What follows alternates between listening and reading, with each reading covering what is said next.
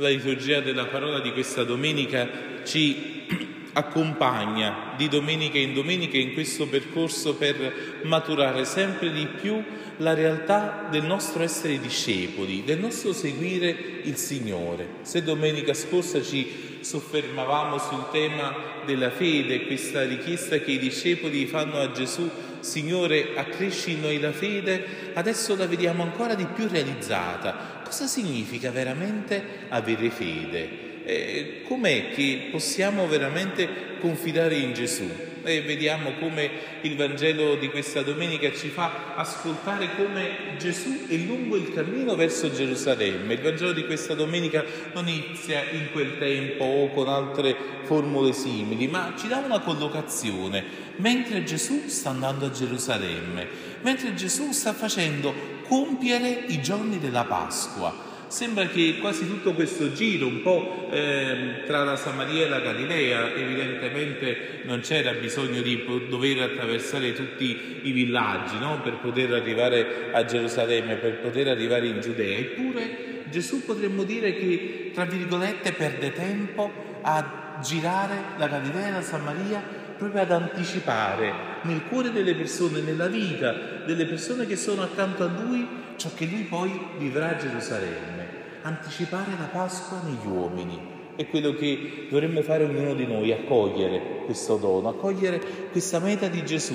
Gesù non va a Gerusalemme per una passeggiata, ma va per rinnovare il cuore dell'uomo per guarirlo, per salvarlo. E allora mentre Gesù sta entrando in un villaggio, ascoltiamo che il Vangelo di Luca ci racconta che gli vengono incontro dieci lebrosi. I lebrosi al tempo di Gesù erano collocati fuori dalla città proprio perché impuri e perché contagiosi non avevano le mascherine, regole di distanziamento che noi altri dopo duemila anni ci siamo inventati e ci siamo isolati lo stesso pur stando nella città. Al tempo era molto più semplice invece li buttavano fuori dalla città e facevano appunto un lazzaretto e, e stavano tutti belli insieme, tranquilli, tutti lebrosi, tanto tra di loro erano già contagiati, non è che potevano rovinarsi di più la vita e dovevano stare tutti belli bendati con la campanella in mano perché quando camminavano dovevano far sentire che si stavano avvicinando anche fuori alle mura della città un lebroso in modo che una persona pura se ne poteva ben scappare. E quindi vediamo come questi lebrosi stanno lì, ascoltando e accettando le regole che al tempo la società e se vogliamo anche la religione prestava loro. Eh, appunto abbiamo ascoltato che entrando in un villaggio gli vanno incontro questi dieci lebrosi che si fermarono a distanza. Questi uomini sanno che non possono incontrare Gesù, che non lo possono toccare, a loro era impedito. Allora cosa fanno? Per poter raggiungere Gesù alzano la voce, gridano a gran voce e dicono a Gesù, Maestro, abbi pietà di noi. Questa richiesta che credo che veramente possa essere di ognuno di noi. Tante volte ci sono alcune situazioni che ci fanno stare a distanza, che sembrano che apparentemente stiamo lontani dal Signore. Eppure questi lebrosi si inventano un modo per farsi sentire da Gesù, alzare la voce, gridare a Lui gridare a Lui non semplicemente qualcosa, ma una richiesta. Abbi pietà di noi, che non significa no, eh, ti facciamo pietà, ma significa abbi amore nei nostri confronti, trova misericordia per noi, prova a guarirci c'è questa domanda e sembra che Gesù non faccia perdere tempo a questi uomini che forse già per troppo tempo erano stati nella sofferenza, nella separazione, che già stavano fuori dall'accampamento e fuori dal villaggio, dice loro andate a presentarvi dai sacerdoti. Cos'è questa eh, indicazione che fa Gesù? Chi è che si presentava dai sacerdoti? Il lebroso ormai guarito, e doveva andare dal sacerdote per dire guarda finalmente non so come sono stato guarito, non c'ho più la lebbra, ammettimi di nuovo a tornare in città. Eh, fino a che in qualche modo il sacerdote, non lui, eh, diciamo così, era forse un controllore dell'asilo, non so cosa doveva fare questo sacerdote al tempo, doveva vedere che eh, quest'uomo, che questi lebrosi erano purificati per dire va bene, non sei più escluso dalla comunità, puoi entrare, puoi vivere in città. Quindi Gesù gli fa fare un'azione che era propria delle persone guarite. pur non essendo ancora guariti. E il Vangelo ci stupisce dicendo che questi uomini, mentre andavano, furono guariti. Cosa fa Gesù con questi uomini? E forse ci fa comprendere bene cosa significa realmente essere guariti da Lui, cosa significa ricevere una grazia di Dio. Forse quando noi la chiediamo, no? forse come anche questi uomini che siamo lì a gridare al Signore, Signore Maestro, abbi pietà di noi, aspettiamo che Gesù subito, quasi con una bacchetta magica, possa realizzare la nostra preghiera. E nel frattempo siamo fermi, siamo fermi ad aspettare che Gesù faccia Lui qualcosa per noi. E però Gesù gli chiede di andare dai sacerdoti. Cos'è la fede? E vedere realizzato ciò che ancora materialmente non vediamo e non abbiamo ancora ottenuto. Questi uomini sono chiamati a mettersi in cammino come se fossero guariti pur non essendolo ancora e nell'atto di mettersi in cammino, cioè di fidarsi ciecamente di quella parola, quella preghiera viene accolta, vengono purificati perché? Perché si sono fidati. Allora qual è il nostro insegnamento per questa settimana? Forse avremo no, delle occasioni in cui chiederemo un aiuto al Signore, staremo tutti supini sul divano, quasi come se fossimo davanti a una televisione che deve iniziare il film che ci dobbiamo vedere il sabato sera, però continuamente stiamo nella pubblicità, continuamente stiamo nell'attesa, ma mai quel film inizia. Quasi Gesù ci sta dicendo, ma inizia a camminare e poi vedi realizzato ciò che tu mi chiedi e poi vedi come veramente la grazia di Dio arriva. Allora credo che anzitutto la prima istruzione che Gesù ci dà in questo Vangelo è quella di metterci in cammino, di non attendere, di non stare fermi nella vita, al contrario, di metterci in cammino come Gesù è in cammino verso Gerusalemme, così anche per noi la Pasqua quando arriva, non arriva quando siamo fermi, quando già abbiamo fatto una scelta, la nostra guarigione non inizia solo quando l'abbiamo chiesta, ma inizia quando abbiamo posto il primo passo davanti a noi. Allora già siamo entrati in quella dimensione, non di ricevere semplicemente qualcosa, ma di vivere come già guariti, di vivere già in un'altra dimensione, no? quella della salvezza, ed è proprio la seconda parte del Vangelo di questa domenica.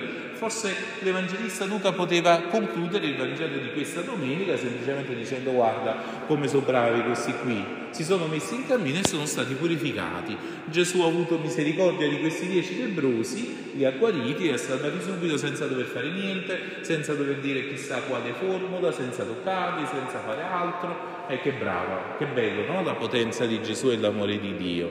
Poteva il Vangelo fermarsi qui, eppure c'è qualcosa di nuovo, c'è qualcosa di straordinario che avviene in questo episodio, che uno di questi dieci torna indietro. Torna indietro e dice uno di loro, vedendosi guarito, tornò indietro lodando Dio a gran voce.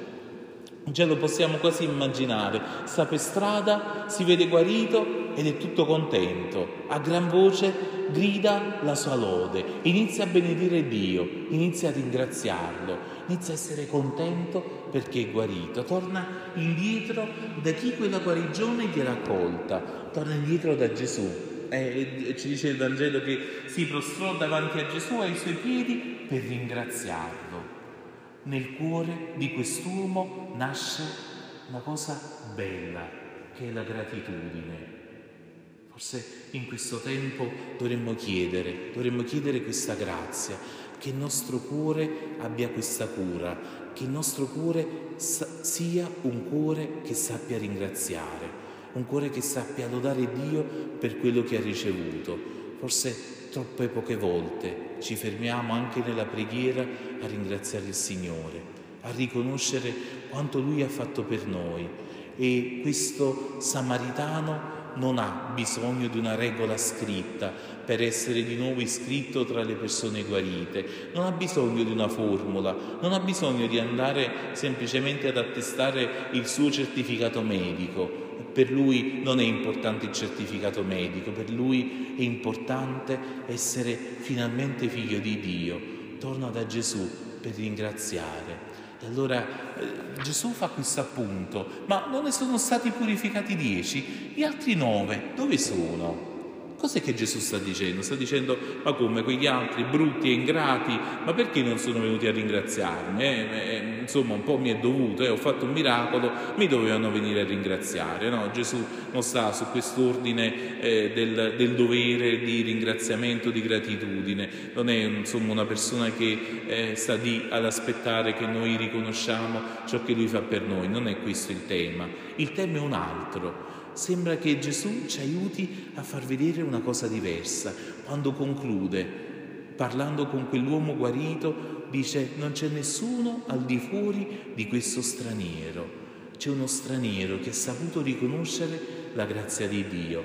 Forse gli altri nove già erano appartenenti alla fede di Israele, già erano perfetti, già sentivano che anche la guarigione fosse per loro qualcosa di dovuto e quando ricevi qualcosa di dovuto non ringrazi. Se uno ti fa un piacere che pensi che quella persona te la debba fare e ricevi anche delle attenzioni, per te sembra tutto normale, quasi non ci badi a ringraziare la persona che ti, che ti, ti sta volendo bene, che sta facendo qualcosa. Se ci pensiamo ancora di più nei nostri ambienti familiari, no? forse è tutto scontato, non è tutto scontato no? che tua moglie eh, sistemi casa, che ti prepari il pranzo, è scontato no? che forse in uno schema forse di una famiglia già di 50-60 anni fa il papà vada a lavorare, porti lo stipendio a casa, sembra già tutto scontato, non c'è più la gratitudine, perché? Perché stai nello schema e questi nove stavano nello schema che per loro la guarigione gli era dovuta. Invece no, Gesù aggiunge, alzati e va, la tua fede ti ha salvato. Non la tua fede ti ha guarito, ma la tua fede ti ha salvato, è una cosa in più potremmo essere guariti dal Signore, potremmo ricevere da Lui una grazia che casomai gli abbiamo anche chiesto e chiesto insistentemente, ma non essere salvati, cioè non entrare in quel rapporto di fede che domenica scorsa Gesù ci faceva ascoltare. Potremmo essere guariti, ma non salvati.